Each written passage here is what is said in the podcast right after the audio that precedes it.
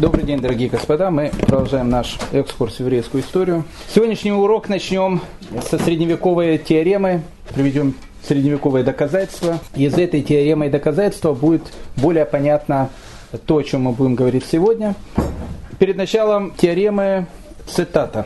Вспоминая детство, только диву даешься, как мальчик из интеллигентной еврейской семьи, отличник музыкальной школе, мечтатель по жизни, выжил в этом сумасшедшем мире – где прыгали со вторых этажей недостроенных домов и клали на трамвайные рельсы гвозди, чтобы потом из них получить маленькие кинжальчики, но выжил, и что самое интересное, при этом остался таким же мечтательно-музыкальным и веселым, как был когда-то. Сказитель еврейской истории Гадалия Шестак.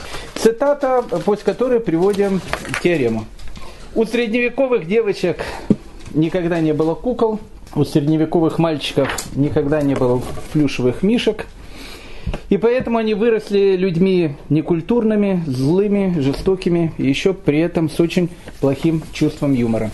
Это теорема, э, теперь доказательство. Осенью 1379 года довольно интеллигентный граф лорд Джон Арундел или Арундел с группой солдат, своих регулярных солдат, не шай какой-то, солдат, решил отправиться в Британию.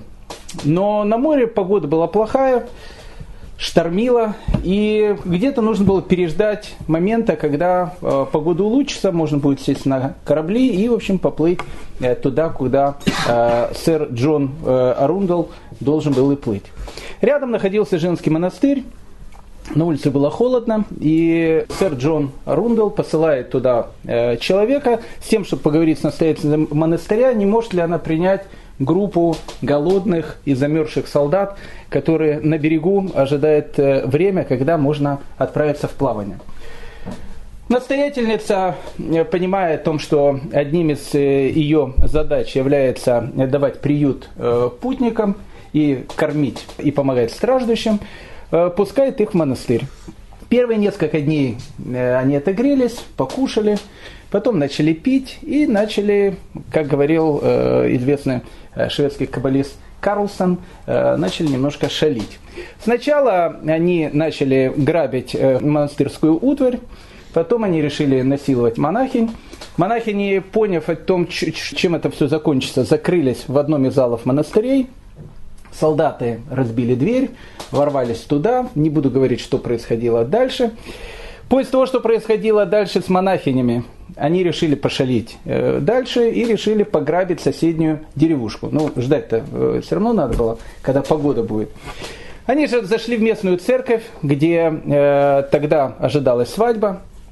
Сразу же перерезали жениха и всех э, его родственников. Взяли невесту и сделали с ней то же самое, что с монахинями. И как раз в это время пришел э, один из э, солдат и сказал, что на море будет нормальная погода и можно отправляться в плавание. Сэр Джон вместе с солдатами сели на корабль, при этом прихватили с собой 59 монахинь и одну несчастную невесту. И уплыли на кораблях. Э, проплыв 4-5 часов по морю, вдруг они заметили о том, что погода начала ухудшаться, шторм вдруг э, э, возвратился, и они поняли о том, что если с корабля что-нибудь такое не бросить, корабли могут э, утонуть. И тогда они решили в море бросить 60 женщин, что, в принципе, они тут же и сделали. Типичная история, типичная, типичная средневековая история, теорема с доказательствами. После этой истории становится более понятным то, что будет происходить в дальнейшем, а это уже преамбула нашей сегодняшней истории. В 500 километрах от Иерусалима дорога проходит через такой маленький сирийский городок, который называется Маарат Аль-Нуман. И вот зимой 1098 года туда пришли каннибалы. Настоящие каннибалы, которые прошагали и проползли 3000 километров, только для того, чтобы в городе Марат Аль-Нуман отведать, отведать человечины, так и пишет э, участник этих событий. В Марате наши солдаты варили взрослых язычников в котлах, а детей насаживали на вертела, жарили и пожирали. Речь идет о людях, которые будут участвовать в первом крестовом походе. И, в принципе, сегодня об этом и наша речь. История эта начинается э, в городе, который по латыни называется Византий. На греческий вариант потом этот город начали называть Константинополь. В 13 веке арабы назвали этот город Истанполин, используя три греческих искаженных слова «истинполи» в городе. И этот город Истанполин, потом этот город начал называться городом Стамбул. Так вот, э, в том самом Стамбуле, Византии или Константинополе, как угодно можно его называть, в те самые времена правил император, которого звали Алексей. Или Алексей, как, как угодно. В эти же самые времена со Средней Азии на восток начинают надвигаться орды кочевников, которых называли турками-сельджуками. Турки-сельджуки около Константинополя, почти что в 150 километрах от него, основали свою столицу.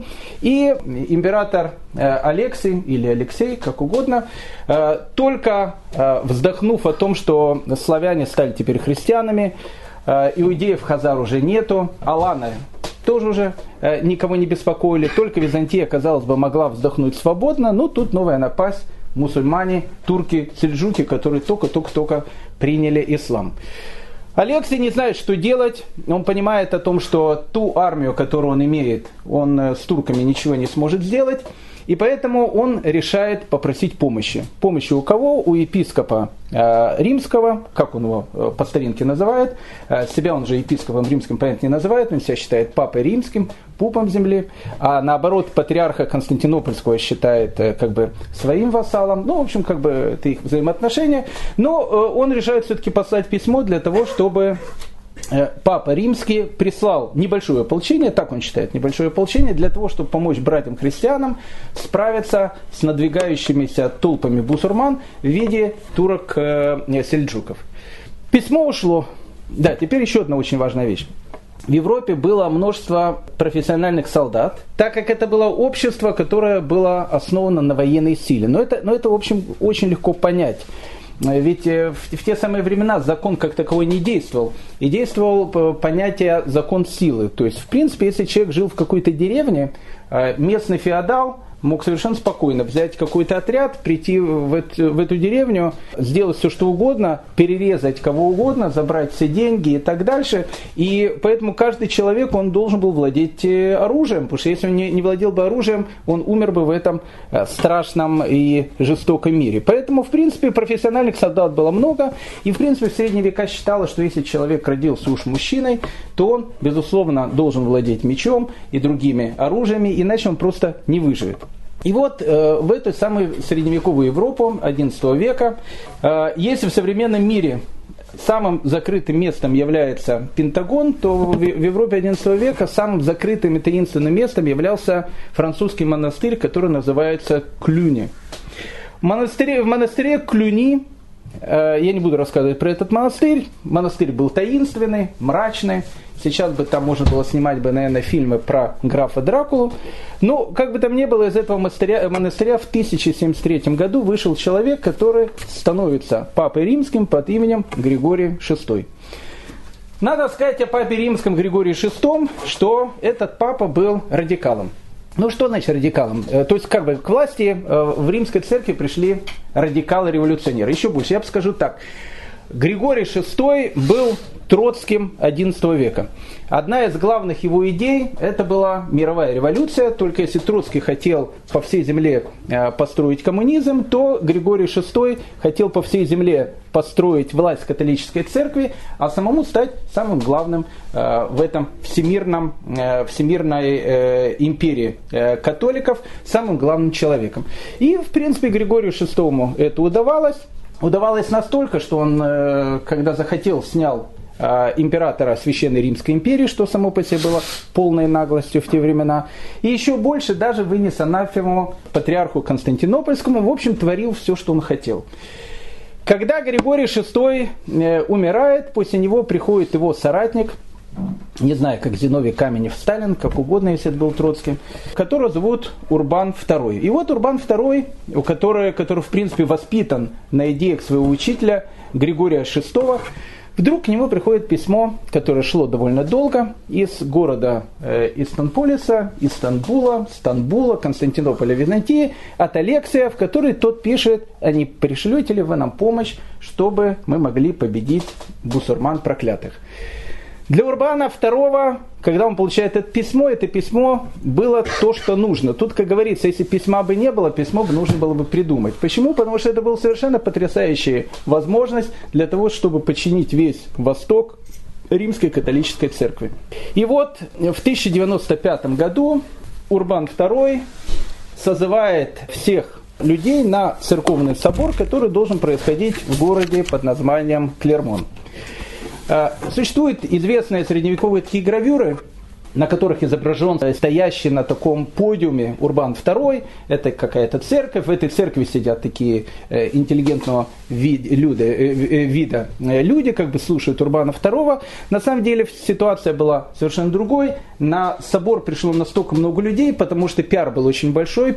Урбан II скажет, что на соборе будет сказано что-то такое совершенно необыкновенное либо объявит о создании 11 модели айфона, либо даже не знаю еще, о чем мог бы он таком объявить. Но э, э, людей было настолько много, что э, собор их всех не вмещал, и поэтому все решили выйти на поле. И поэтому те события, которые будут начинаться в э, Калермоне в, в 1095 году, происходят на поле около местного собора.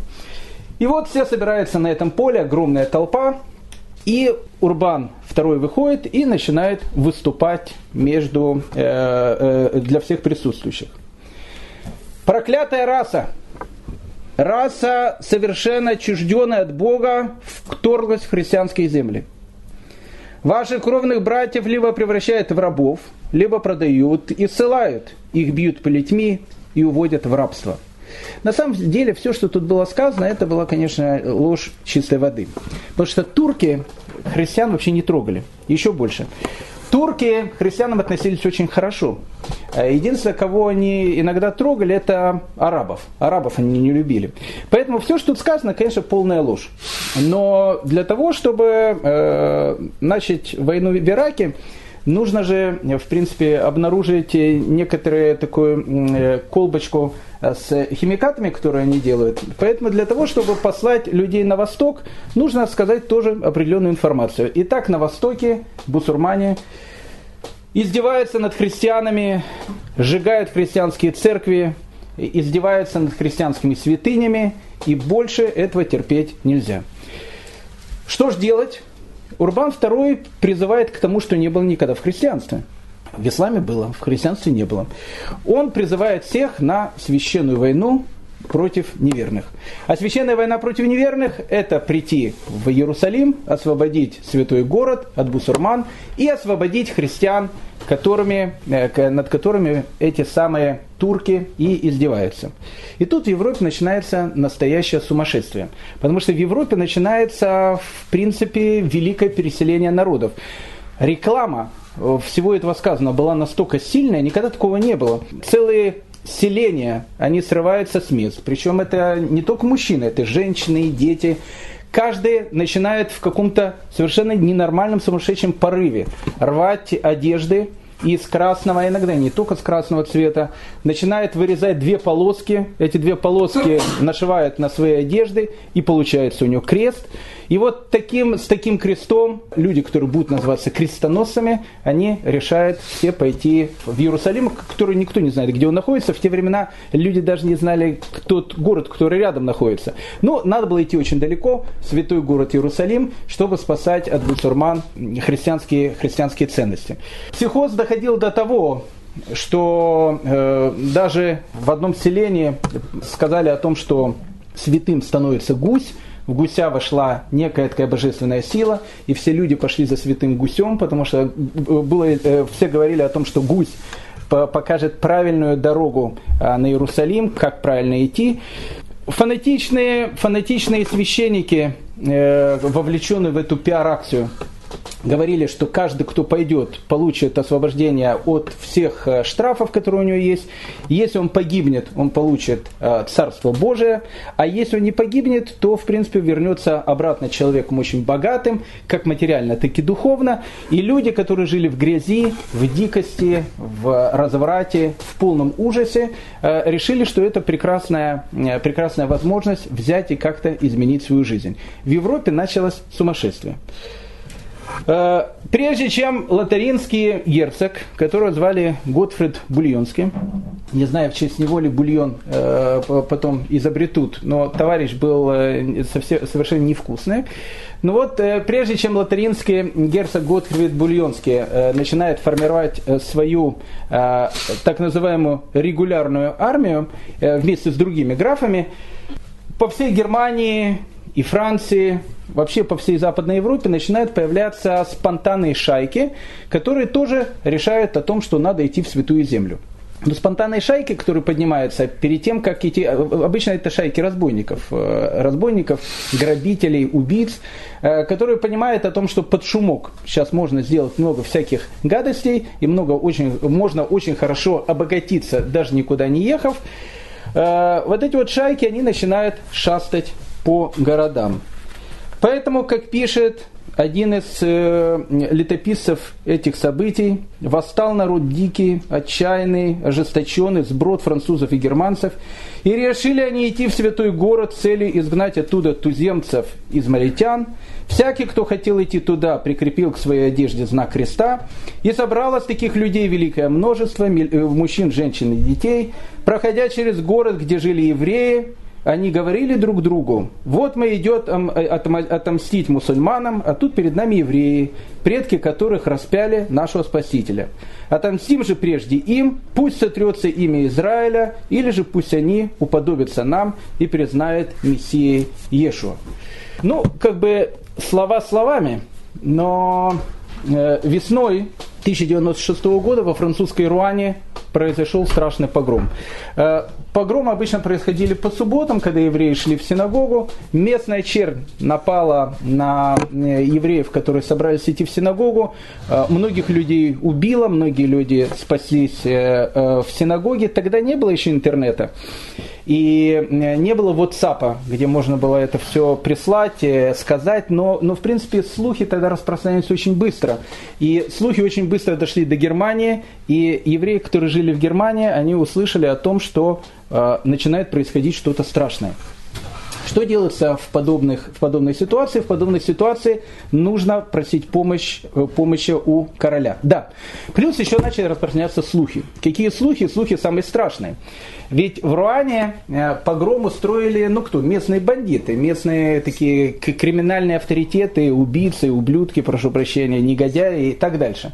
Но начали распространяться слухи о том, что Готфрид Бульонский, который в принципе э, формирует регулярную армию, будто бы сказал э, своей армии о том, что перед тем, как они э, придут и будут, в общем, разбираться с мусульманами, они отомстят евреям за смерть их спасителя. Поэтому такие слухи были очень-очень опасны, и тогда евреи понимают о том, что нужно что-то предпринимать глава общины города-героя Майнца, которого звали Раф Колонимус, решает послать делегацию королю Священной Римской империи Генриху IV. Э, Генриху IV.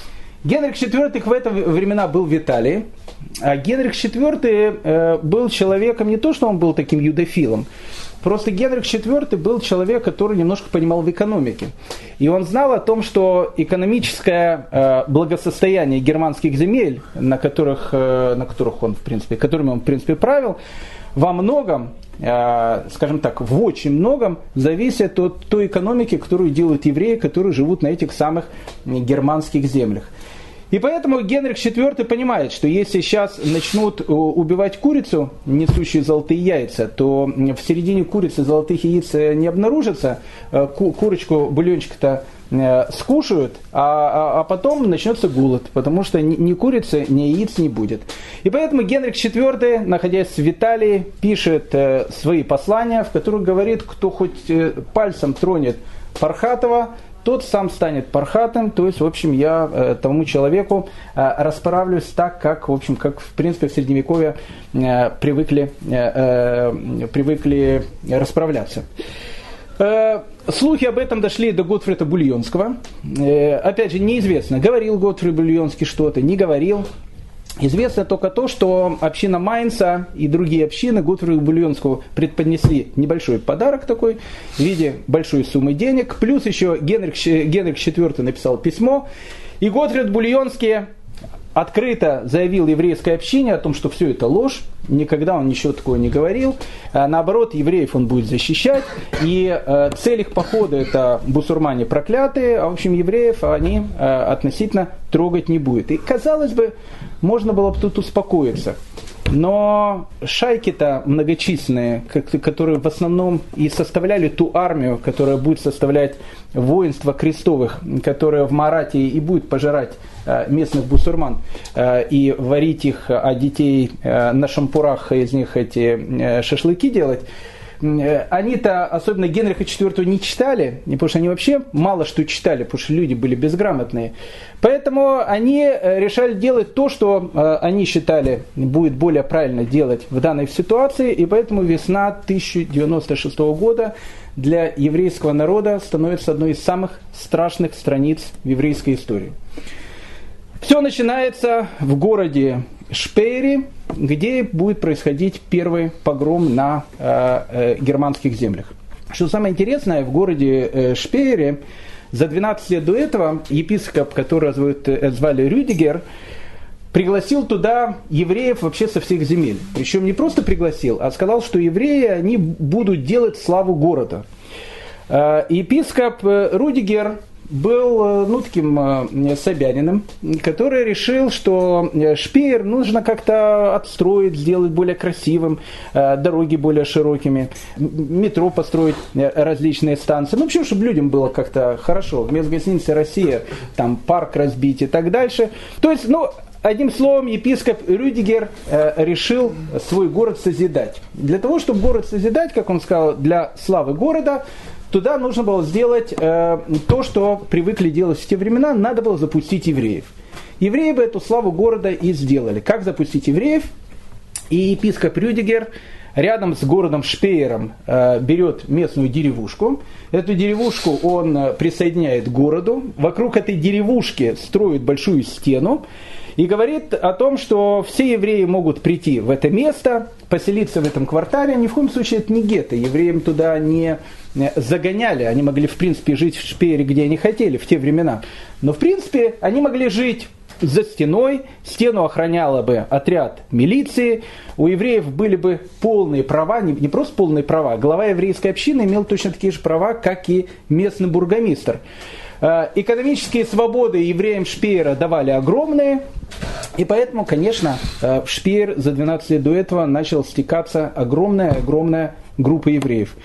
И вот в этот самый город Шпеер в шаббат 3 э, мая или 8 ияра пришли крестоносцы крестоносцы, которые вошли в город, ну, как бы местное, местное население, оно, в принципе, крестоносцев поддерживает. Еще раз хочу сказать, вошла нерегулярная армия, вошли отряды, потому что не было тогда армии, может, были и регулярные, но в основном э, все э, воинство крестовых, оно состояло из шаек таких, которые объединялись, в общем, и делали, в принципе, что они хотели.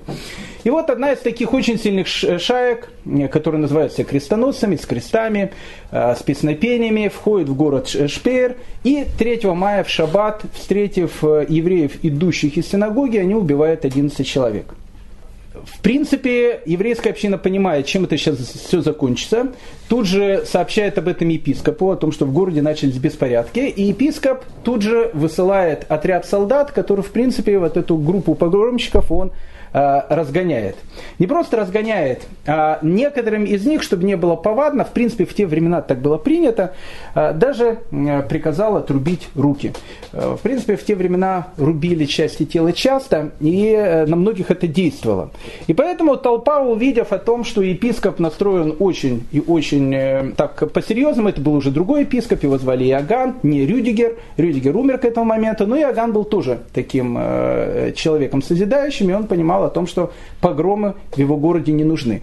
И надо отдать должное Шпееру, что в принципе на этом погром и закончился. Но он закончился в Шпеере. Но он начался в соседнем городе, который называется Вормс.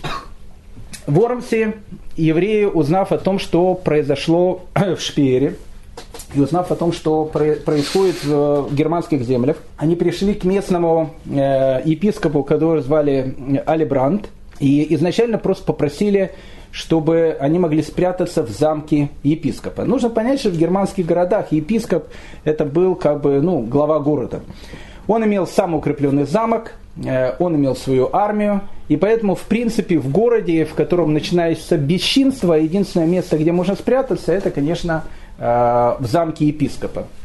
И вот э, община Вормса приходит к Алибранду и просит о том, чтобы спрятаться в его замке. Э, как бы было все спокойно, но тут начинается то, что, в принципе, как начинается любой погром. Э, в принципе, так они начинались на Украине э, там, в 18-19 годах, когда герои освободительных движений, петлюровские армии, которые герои народа воевали за свободу, устраивали различные бесчинства и погромы. Обычно погром начинался по одной и той же схеме. Вот въезжают казаки, или не только казаки, там это могли быть белогвардейцы, в город. И тут по городу начинает распространяться слух, жидовка из окна убила христианина из пистолета. Ну, в любом городе так было. Почему-то всегда жидовка убивала, почему-то всегда из пистолета и почему-то всегда из окна. Но Видно, вот эта вот э, считалочка так действовала на народ, что когда народ понимал о том, что грабить э, в принципе можно, надо было дать только сигнал. Поэтому э, слово «бьют наших» действует на людей всегда очень э, так хорошо. Точно так же все началось и в Вормсе. Вдруг начали говорить о том, что жиды проклятые взяли и убили э, просто так христианина. А раз они убили просто христианина, значит нужно жидов прохатых начать громить. И вот 23 яра, 18 мая вспыхнул погром. Погром вспыхнул страшный в Вормсе. В Вормсе была довольно большая община. Евреи жили в э, Скучино, в своем квартале. Э, погромщики врывались в дома. Э, людей сразу убивали. В принципе, у людей была свобода. Свобода выбора. Какая свобода выбора? Человеку предлагали креститься. Еврей говорил, конечно, нет. И его сразу убивали и тут же грабили. Но, как правило, вопрос был. Либо крестишься, либо мы тебя убиваем. И тут начинается то, что, в принципе, не было никогда. Еврейские матери в Вормсе, видя о том, что в, в городе начинается погром, собирали своих детей и, и убивали их, а потом убивали сами себя, чтобы не быть обесчещенными, и чтобы их э, детей насильно э, потом не крестили. Та часть евреев, которая э, успевает спастись, э, а, как мы сказали, они находились в дворце э, Алибранда, и в дворце Лебранда в основном находятся богатые евреи, которые, которые еще до этого э, переселились э, во дворец епископа. И тут толпа, она подходит к дворцу епископа и начинает кричать о том, что выдай нам евреев, выдай нам евреев. Ну, такую считалочку начинает кричать. Э, Алибранд, который сам был человеком антисемитски настроенным, выходит к евреям, которые находятся в его дворце, и говорит, смотрите, ребят, ну, сделать ничего не могу, вы должны выйти, э, потому что, ну, как бы защищать я вас больше не могу. Видите, вся толпа, все требуют вашей крови, ибо распяли вы нашего Спасителя, и тут приходит момент расплаты. Поэтому либо, ну, не знаю, делайте, что хотите, либо я вам просто советую, примите веру христианскую, и, в общем, все будет нормально. Евреи, которые находились в епископском дворце, сказали, дай нам день подумать. Он вышел перед толпой, сказал, что евреи практически, э, подмигнув глазом, практически уже сломались, все нормально. Через денек будет, э, будем значит, праздновать массовое такое крещение. Прошел день, э, евреи должны были выйти дать ответ, евреи ответ не дают. В дверь постучали, э, за дверью тишина. Тогда дверь решили выломать. Э, когда дверь выломали, э, увидели страшную картину о том, что вся еврейская община Воронца, которая была, убила друг друга и в крови лежала в этом центральном тронном зале епископского дворца. На этом, кстати, безобразие не закончилось, потому что толпа, дикая толпа, она Э, возмущена была тем, что евреев, евреи убили себя сами, а не они их убили. Поэтому начинается страшное издевательство над трупами. Кстати, э, в Ормсе трупы будут лежать довольно долго. И похоронят их только спустя э, больше месяца, когда, в принципе, все эти беспорядки, беспорядки закончатся. Интересно, в Вормсе э, судьба человека, которого звали Симха Коин. Симха Коин Э, был юноша, который во время погромов потерял всю семью, но как-то так получилось, что э, не убил он себя, и, и, и либо как-то его схватили. Ну, в общем, непонятно, как он попал их в руки. Но вот когда перед Симхой Коином, который потерял в погроме в Вормсе абсолютно всех своих родных, э, предложили о том, что он должен креститься, Симха Коин сказал, что он, в принципе, согласен. И тогда э, э, Али Брандт, поняв о том, что хотя бы один еврей Вормса крестится, собирает большой такой праздник, и в Центральном соборе Вормса собирается вся эта группа благочестивых погромщиков для того, чтобы посмотреть о том, как Симха Коин будет принимать э, крещение.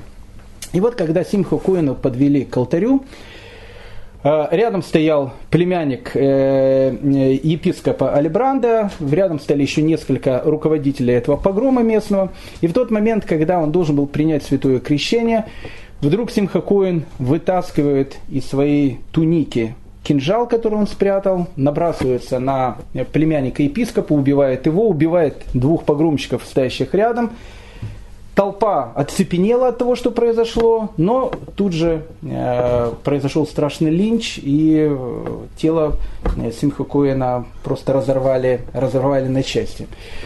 Э, вот этот страшный погром 23 э, яра, 18 э, мая в Вормсе, он произвел, конечно, ужасное впечатление, страшное впечатление, и э, вот этот весь ужас, он теперь проник на все общины Германии. Все понимали о том, что спастись, в принципе, негде. Казалось бы, та стабильная жизнь. Ведь евреи-то в германские земли начали приходить относительно недавно, лет 100-150 назад. Их созывали, э, давали огромные обещания э, огромных каких-то финансовых выгод. В принципе, вся экономика Германии того времени, она держалась на этих самых евреях. И тут начинают происходить вот эти страшные ужасы Средневековья.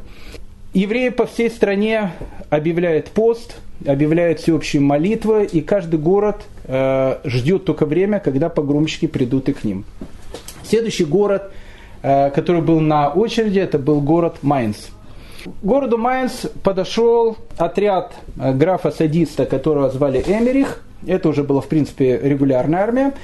Э, граф Эмерих подошел к Майнцу, с огромной группой головорезов. Хочу вам, кстати, сказать, что группа э, благочестивых крестоносцев-головорезов, она не только пугала э, даже э, сами немецкие города, в которых, в принципе, эти головорезы тоже жили, а когда они потом подойдут к Константинополю, и Алексий, забегая вперед, вдруг увидит ту армию, которая пришла к нему на помощь, он их в Константинополь не, не пустит, он даже не будет знать, что с ними делать. Он скажет, я вам дам любые деньги, только сматывайтесь быстрее отсюда. Кстати, крестоносцы сразу уйдут с Константинополя, захватят несколько городов, вырежут их полностью, а потом э, станет известно, что в городах жили не мусульмане, а христиане. Но ну, христиане восточного типа, они не разбирали э, в, в этих чадрах, не чел, э, в челмах были одеты все, э, поэтому думали бусурмане. Вырежут два христианских города. Но это, но это не важно. Они потом многих будут резать, которые будут не так выглядеть, как, как положено. Ведь э, Урбан II, забегая вперед, он э, на своей этой клермонской речи ну, как бы дал новое трактование библейской заповеди «не убий». Он сказал «не убий», только христианина. Не христианина можно убить. И поэтому, в принципе, убивали всех. А если ты э, христианин не того толка, ну, в принципе, тоже, наверное, можно и э, убить. В общем, как бы там ни было, когда группа головорезов графа э, Эмериха подходит к Майнцу, жители Майнца и епископ Майнцевский понимают о том, что головорезов в город пускать опасно, не потому что там евреи, а потому что, ну, как бы, как бы местные жители Эмериха тоже немножко побаивались, потому что Эмерих, э, как бы, ну, понятно, евреев э, пограбит, но потом начнет насиловать и грабить весь город. Поэтому решили Эмериха не пускать. Тогда Эмерих начал кричать, «Э, братья, откройте, почему мы хотим зайти, э, голодные мы, э, у нас целая армия тут. Ну, в общем, епископ стоял на стенах Майнца и говорил, ребята, идите в другие города, у нас вообще экономический сейчас кризис и так дальше. Но, в общем, они так постояли несколько дней около Майнца, думая, штурмовать, не штурмовать город – а потом группа э, товарищей э, самого города решила ворота ночью открыть. Ворота открыли, и Эмерих э, радостно значит, заходит э, в город-герой Майнц. Евреи, опять же, собираются в, в дворце епископа, они просят у него, чтобы епископ дал э, евреям какую-то защиту. Все происходит по, по одному и тому же сценарию. Больше скрываться было негде, потому что епископский дворец было единственное место, где, э, в принципе, люди могли спрятаться. Они э, э, пришли туда, епископу дали сразу же огромную, э, огромную взятку. Глава общины Раби Колонимус э, бен э, Мишулам приказал всем евреям вооружаться. В епископском дворце была охрана вооруженная охрана. И тогда он сказал о том, что мы вместе с э, отрядом епископа будем значит, держать оборону дворца и не пустим шайку головорезов, чтобы она ворвалась э, в, в сам дворец епископа. Но в тот момент, когда в городе Майнце начались погромы, в основном все евреи уже были в дворце. Группа погромщиков, она подошла к дворцу епископа. И тут епископ, который обещал о том, что он, в принципе, евреев э, не оставит, и его солдаты, они будут как бы защищать евреев, вышли все со дворца епископа, и евреи, в принципе, остались один на один с погромщиками. Часть евреев, понимая о том, что э, пришел э, смертный час, лишает себя жизни – произошло массовое самоубийство. Другая часть, они решили, что просто так э, они не умрут, они умрут, защищая свою честь.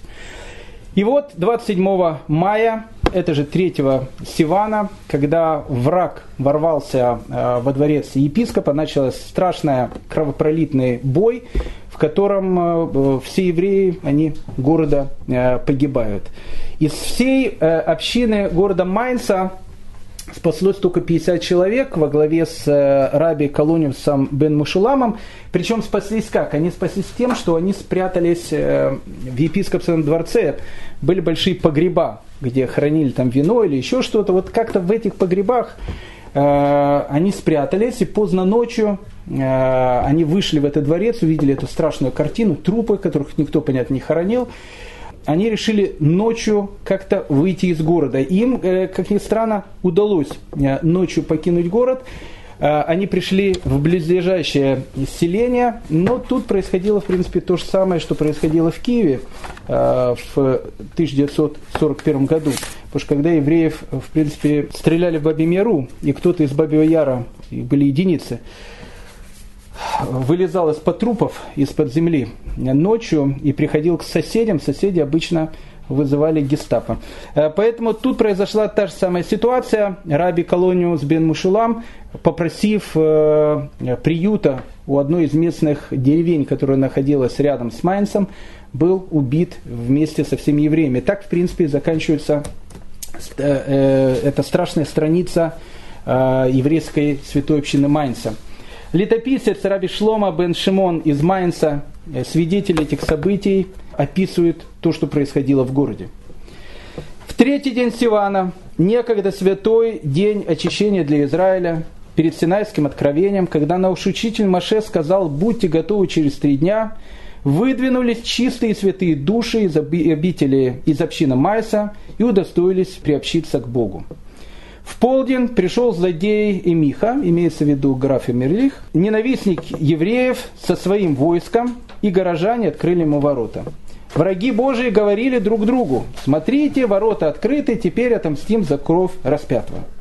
Когда увидели сыны Священного Завета, эту несметную толпу, они надели, надели щиты и привязали к поясу оружие, и во главе их Парнас, раби Колониус бен Мишулам, но от многих бедствий и постов они так ослабли, что не могли противостоять врагу. Во внутреннем дворе дома епископа вооруженные евреи подошли к воротам, чтобы сразиться с бродягами, имеется в виду крестоносцами, и горожанами, и бой завязался у ворот, но за крики наши одолели нас враги.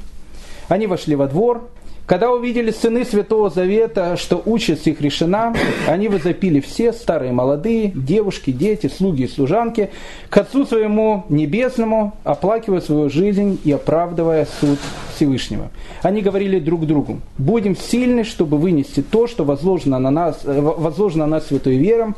Сейчас убьют нас враги, но ведь меч – легчайший четырех родов казни, зато души наши уцелеют, для вечного светлого рая. Благо тому, кто погибнет за имя единого и вечного, он на том свете будет сидеть в одной обители с праведником Раби Акивы и его товарищами, также погибшими, восхваляя его имя.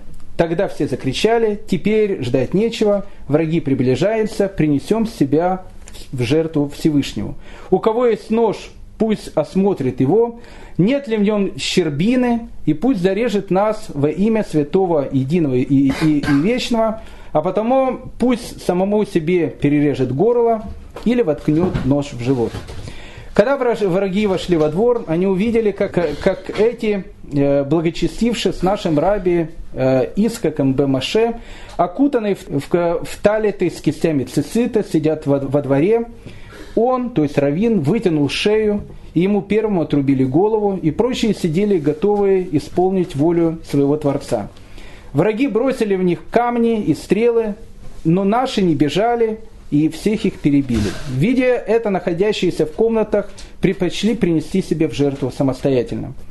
Там женщины набрались мужества и зарезали своих сыновей и дочерей, а потом сами себя. Мужья зарезывали жены детей, нежная мать убивала своего любимого дитя, Девушки, невесты и женихи смотрели через окна и громко кричали «Смотри, Всевышний, что мы делаем ради Твоего святого имени». Жители Майца выдержали испытания, которые подвергся праотец наш Авраам. Они принесли в жертву своих детей, как Авраам хотел принести в жертву Исхака. Отец приносил, приносил жертву сына, брат сестру, мать свою дочь, сосед соседа, жених свою невесту. Каждый приносил жертву и становился жертвой, и смешалась кровь родителей с кровью детей, кровь братьев и сестер, учителей и учеников, женихов и невест, хазанов и соферов, грудных детей и их кормились. Все они были закланы за единство великого и страшного имени. Кто слышал и видел подобного? Либо было ли со времен Адама такая массовая айкида, то есть жертвопереношение, 1100 жертвоприношений в один день. Так, в принципе, заканчивает э, свою историю, трагическую историю э, община города Майнца. Тут волна погромов продолжает идти, и теперь она подходит к городу, к городу Кёльн. Кёльн, в принципе, самый древний э, город, в котором живут евреи в Германии, потому что в Кёльне евреи живут еще во времена Римской империи. Город Кёльн был основан в 1938 году, новой эры – римлянами. Назывался он в те э, времена Опидиум Убириум. Потом, правда, в 50-м году той же самой новой эры его решили переименовать и переименовали его в название колония Агриппины. Агриппина это жена Клавдия, в честь нее таки назвали колония Агриппины. Потом э, варвары, которые туда пришли, слово колония начали в общем, менять, э, трансформировать, и так от слова колония получилось название города Кёльн. Многие э, соседи христиане, надо отдать должное э, жителям Кёльна, они прятали своих соседей евреев. И когда толпа в Шивот, э, в принципе, вошла в еврейский квартал, она в еврейском квартале не нашла никого, только пустые дома и синагоги. Разграбила дома, э, разрушила синагоги, евреев, в принципе, э, не было видно. Надо отдать должное епископу Кёльна, которого звали Герман III, который, в принципе, наверное, сейчас бы ему дали бы, наверное, звание праведник народов мира, потому что он ночью, в принципе, рискуя очень многим, вывел практически всю еврейскую общину города Кёльна из города. А, и решил ее спрятать э, в шести э, деревнях, которые были рядом с Кёльном, чтобы они там прятали, чтобы местные христиане, э, крестьяне, он лично попросил, прятали еврейскую общину Кёльна, пока волна погромщиков не уйдет из города. Но, к сожалению, ничего из этого не вышло, потому что сами жители этих деревень, которые были тоже с таким праведным настроем, решили о том, что евреев, конечно, надо Э, перебить. И э, несмотря на то, что Герман III считал, что он еврейскую общину спас, вся община Кёльна она погибла. Только она погибла не в Кёльне, а в тех деревнях, где их убивали э, местные жители. Если еврейский летописец будет описывать эту страшную картину, когда многие целые семьи бросались с утеса в Рейн с криком «Шма Исраэль», и э, те, которых не убили погромщики, убили себя сами. Так, в принципе, и закончилась страшная, э, страшная судьба евреев города Кёльна. Э, погромы они продолжаются, и теперь они переходят к городу Трир.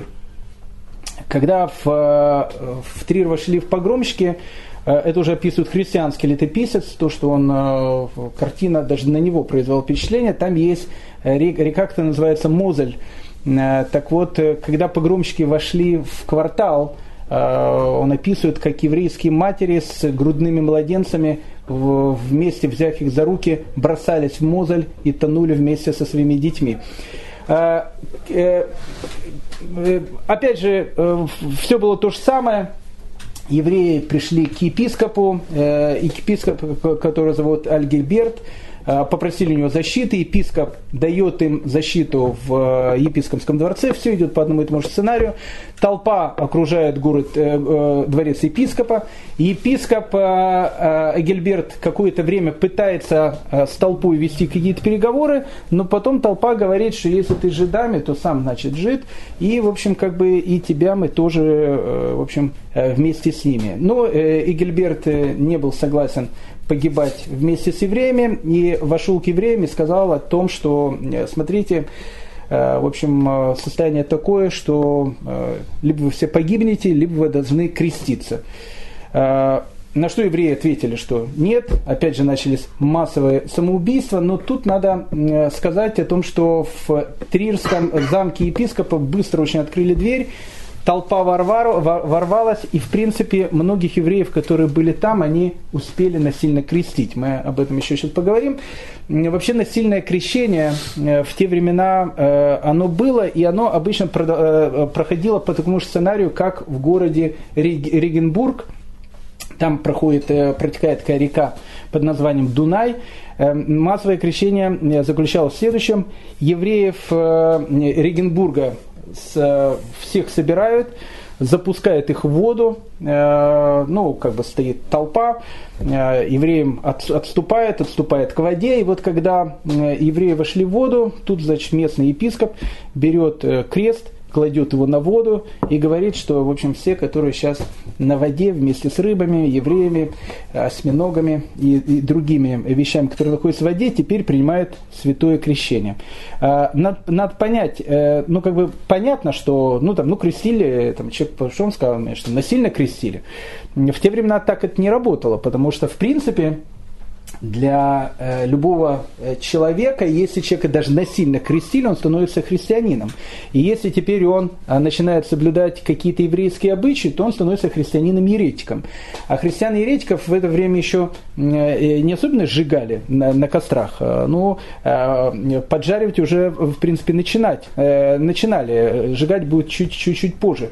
Поэтому э, евреи, которые насильно крестили, теперь не может просто так прийти и сказать, это все было понарошку. Э, поэтому э, большая часть э, общины города Регенбурга вот таким образом была крещена. Потом толпа погромщиков доходит до Богемии. В Праге часть евреев они убивают себя сами, часть евреев было насильно крещенные. И так, в принципе, э, крестоносцы и уходят из Германии. Э, ну, в принципе, не то, что они уходят, они-то идут на восток, грабить восток богатый. Поэтому три месяца, эти три страшных месяца, начиная с мая, заканчивая и июль, начало июля 1096 года, в, для ашкенадских евреев, которые жили в Германии, были одними из самых трагических и страшных эпизодов, э, в принципе, нашей истории. Э, сколько погибло, неизвестно. Э, но летописцы той, той поры говорят, что погибло около 12 тысяч человек. Э, может быть, да, может быть, больше. Надо понять о том, что города, о которых мы сейчас говорили, это не, не современные города. В городе мы говорили, может, две с половиной, три, четыре, пять, пять тысяч человек, уже, это уже, в принципе, большой город в Западной Европе. Поэтому еврейские общины там тоже были не такие э, огромные. Но 12 тысяч человек в городах, где живет по две, две с половиной тысячи человек, это, это страшная вещь. После трех э, страшных месяцев погрома император, император Священной Римской империи Генрих IV возвращается в Германию, услышал э, о всех безобразиях, которые там были, и издает указ, что каждый еврей, которого насильно крестили, он может вернуться э, обратно в свою религию и может, э, и может э, совершенно спокойно продолжать исповедовать э, религию своих отцов. Интересна судьба пражских евреев – когда Генрих IV издает такой указ, местный князь, которого зовут э, э, Вратислав, э, он скажет, что он как бы, ну, император Римской, Римской и Священной Римской империи Генрих IV человек, конечно, интеллигентный и, наверное, хороший, но э, Вратислав, в принципе, э, не совсем такие вещи э, решил давать. Он говорит, что евреи, э, те, которые крестились, они крестились. Все. А если им это не нравится, вон из Праги. И тогда пражская еврейская община, которая, в принципе, была, которая выжила, а выжила та, которая была насильно крещена, они решают о том, что нужно спасаться, переезжая либо в Польшу, либо в Венгрию. Но просто так э, не выйдешь, и поэтому они изначально тайно решили отослать туда э, какие-то свои э, пожитки, а уже потом как-то тайными тропами переселяться либо в Польшу, либо в Венгрию, потому что говорили, что там единственное место, где евреи в те времена могли спокойно жить. И тут местный князь Вратислав, в принципе, говорит известные слова Лавана, которые он сказал в свое время Якову, а, слова Лавану были, э, мы знаем э, словами, что все твое, оно, в общем, в принципе, мое. Также и говорит э, местный князь, ведь вы, говорит он евреям, из своего Иерусалима никаких богатств не привези с собой в Богемию. Побежденные Веспасианом и проданные в рабство, вы рассеялись по всем землям. Нагими пришли вы в нашу страну, нагими должны и уйти. Что же касается ваших, от, вашего отпадения от церкви, то пусть с вами считается епископ, епископ Козьма. Епископ Козьма – это епископ пражский, который, в принципе, евреям э, разрешил вернуться в, в, в, к своей вере, но князь Вратислав э, соответственно, отказал со словами о том, что все, что есть у вас, в общем, это все наше. Так, в принципе, и заканчивается эта страшная э, череда погромов. А потом э, история первого крестового похода. У нас, к сожалению, нету времени, э, и это как бы не наша тема обсуждать, как происходил самый, э, сам первый крестовый поход. Мы просто скажем о, э, о том, чем он закончился. А закончился он тоже довольно э, трагически ранним утром во вторник, 7 июня 1099 года, крестоносцы добрались до Иерусалима, их было около 40 тысяч человек, прошагали они многие-многие сотни и тысячи километров, убили много тысяч ни в чем не повинных людей. И вот э, святая община крестоносцев, она подошла к городу герою Иерусалима. Ну, сначала решили, что Иерусалим нужно обойти э, семь раз, э, как Иерихон, потому что считалось, что э, ну, воинство настолько святое, что стены упадут сами. Обошли э, семь раз, ничего не произошло. Э, группа мусульман и евреев, которые жили в Иерусалиме, и, кстати, христиан. Там жили и христиане э, такого византийского вероисповедания. Кстати, их многих тоже потом порежут. Э, ну, не будет уже смотреть, э, как бы не, не католик, значит, в принципе, не наш.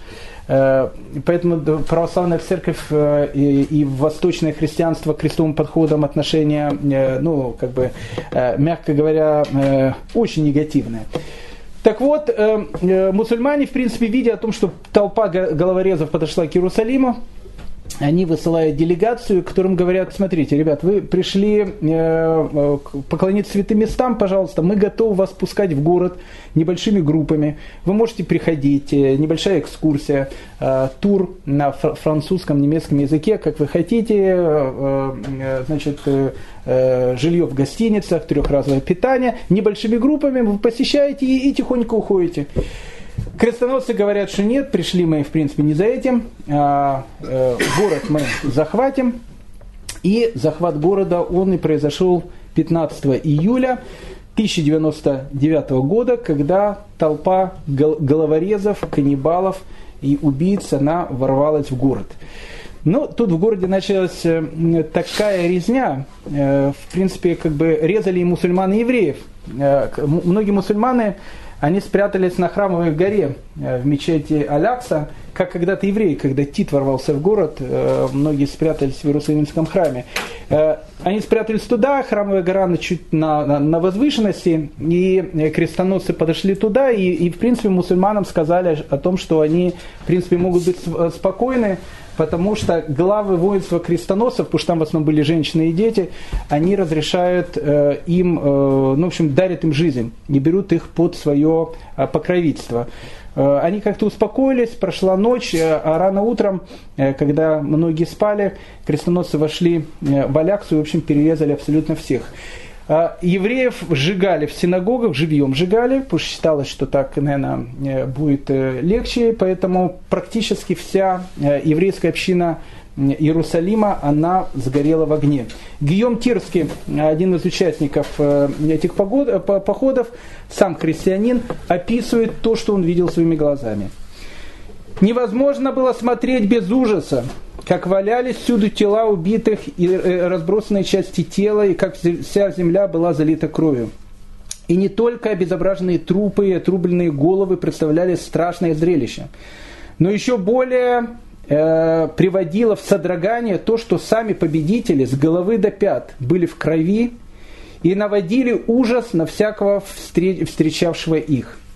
В черте храма, говорят, погибло около 10 тысяч врагов, не считая тех, кто были убиты повсюду, в городе, и, и, и устилали улицы и площади, число их, говорят, было, и их было не меньше. Остальные части войска разошлись по городу и выволакивали, как скот из узких и отдаленных переулков несчастных, которые хотели укрыться там от смерти, убивали их секирами, других другие, э, разделившись на отряды, врывались в дома и хватали отцов семей с женами, детьми и всеми домочадцами и закалывали их мечами или сбрасывали в какое, с какого-либо возвышенного места на землю, так что они погибали, разбившись. При этом каждый, ворвавшись в дом, обращал его в свою собственность, во всем, что находится в нем, ибо еще до взятия города было согласовано между крестоносцами, что завоевание, заво, завоевание каждый сможет владеть на вечные времена по праву собственности.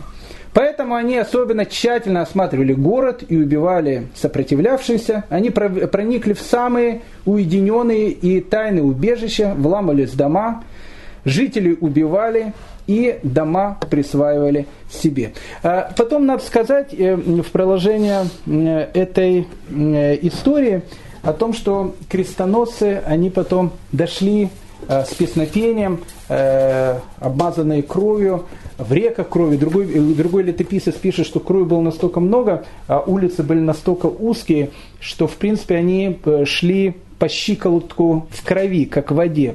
Э, и вот, э, увидев о том, что они пришли к месту, к которому они так э, старались прийти, они начали петь псалмы, и вот с таким религиозным настроем они входят к тому месту, которое они и пытались прийти, к храму гроба.